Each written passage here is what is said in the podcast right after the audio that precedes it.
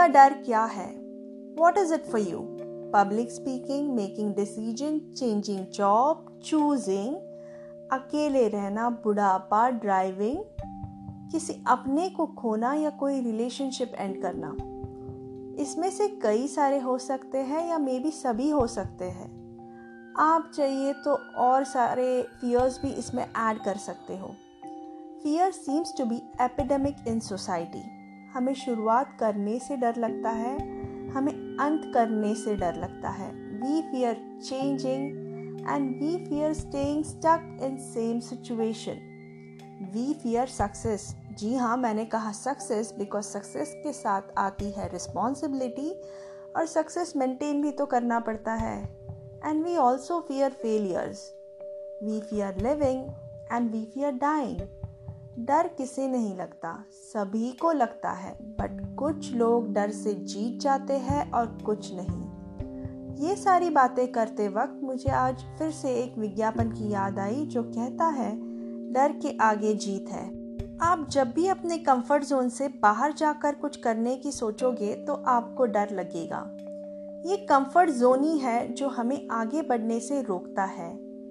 तो ऑथर कहती है at this time the trick is feel the fear and do it anyway मैं नंदिनी रेवनकर आज जो टॉपिक पे बोलने वाली हूँ, ये आधारित है feel the fear and do it anyway ये किताब पे और इसकी ऑथर है Susan Jeffers there are three levels of fear number one those that happen जैसे कि एजिंग बिकमिंग डिसेबल्ड या कहो नेचुरल डिजास्टर उसी में दूसरा है दोज दैट रिक्वायर एक्शन जैसे कोई डिसीज़न लेना रिलेटेड टू करियर या एंडिंग और बिगनिंग ऑफ़ रिलेशनशिप या कहो अपना वेट ही लूज करना है where the decision is involve level two fear है फियर ऑफ़ रिजेक्शन और फियर ऑफ़ सक्सेस या fear of failure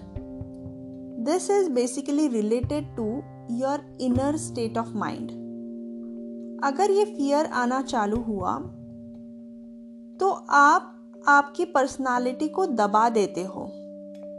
And you don't take any action thinking of all this fears और लेवल थ्री फियर है, जब आप कहते हो I can't handle this मुझसे नहीं होगा। आप जानते हैं three truths about fear number one fear will never go away as long as you continue to grow क्या कभी आपने नोटिस किया है बच्चों में फियर कंपेयर टू एल्डर्स बहुत ही कम होता है? बट जैसे जैसे एज बढ़ती है फियर भी बढ़ता है। अब जब भी कुछ नया करने वाले होते हो तो you get that fear and it holds you back from doing it fear number two the only way to get rid of fear is to go out and do it ये बातें ट्रूथ नंबर वन से contradictory है. But कुछ fear होते ही ऐसे हैं कि जब तक आप वो ट्राई नहीं करते, तब तक वो डिसअपियर नहीं होते.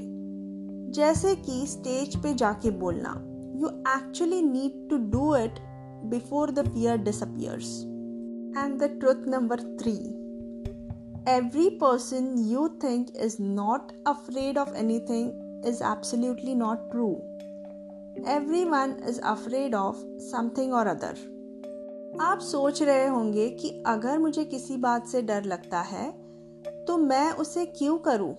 क्यों जाऊँ मैं वो अनकंफर्टेबल जोन में? इस पे आई वुड से कि उम्र भर वो डर के साथ जीने से अच्छा है, एक बार ट्राई कर लो। क्या पता यू माइट गेट थ्रू और एल्स क्या होगा? You will still have some fear but आपको इतना दिलासा तो होगा कि एटलीस्ट आपने ट्राई किया। एंड मे बी ऐसे हो भी सकता है एक ट्राई के बाद, आप में वो कॉन्फिडेंस आ जाए and you can again push through that fear and conquer it life में रिस्क लेना आपको और भी ज़्यादा पावरफुल बना देता है। हर स्टेप के साथ कॉन्फिडेंस हासिल करना आपको डर के मौजूद होने के बावजूद दुनिया को एक्सपीरियंस करने का मौका देता है।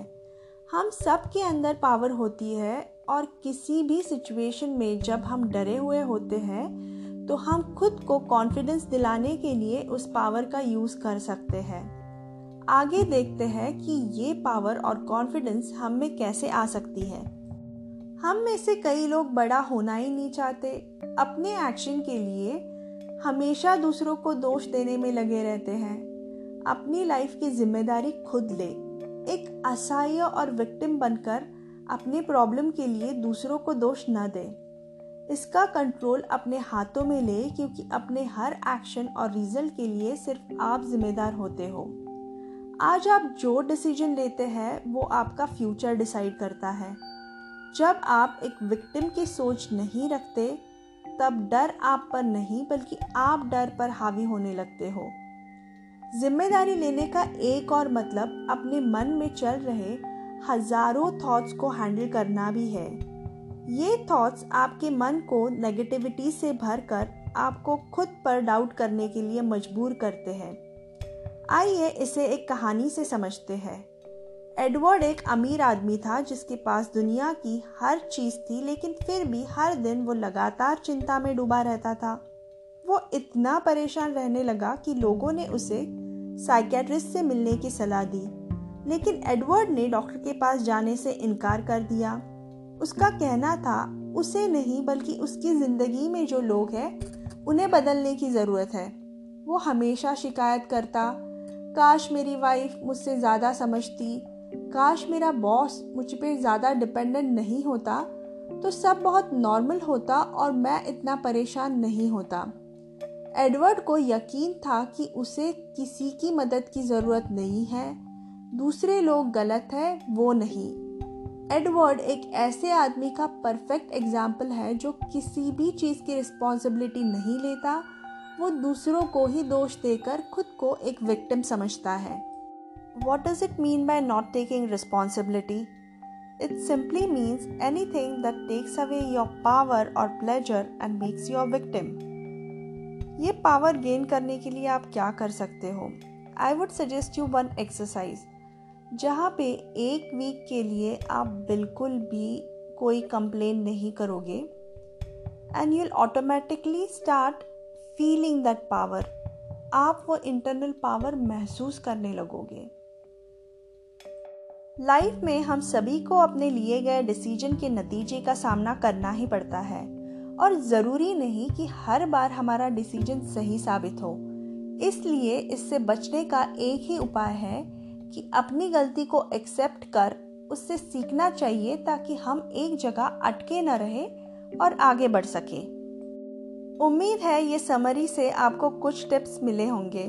टू ओवरकम फियर डर महसूस करना गलत नहीं है। हिम्मत कर आगे बढ़े और जब भी आपको डर लगे, खुद से बस ये तीन मैजिकल वर्ड्स बोले आई कैन हैंडल दिस बहुत सारा सक्सेस मिले तो I can handle this failure आए, तब भी आई कैन हैंडल दिस या लाइफ में कोई भी सिचुएशन आए I can handle this just say to yourself and I am sure you will get through any situation you are afraid of अगर आपको ये समरी अच्छी लगी तो do subscribe me on Apple podcast Spotify anchor Google और wherever you are listening from और अगर आपके कोई सुझाव हो कमेंट्स हो तो do write it to me at Nisha Swara sixty one at Gmail dot com I be waiting to hear from you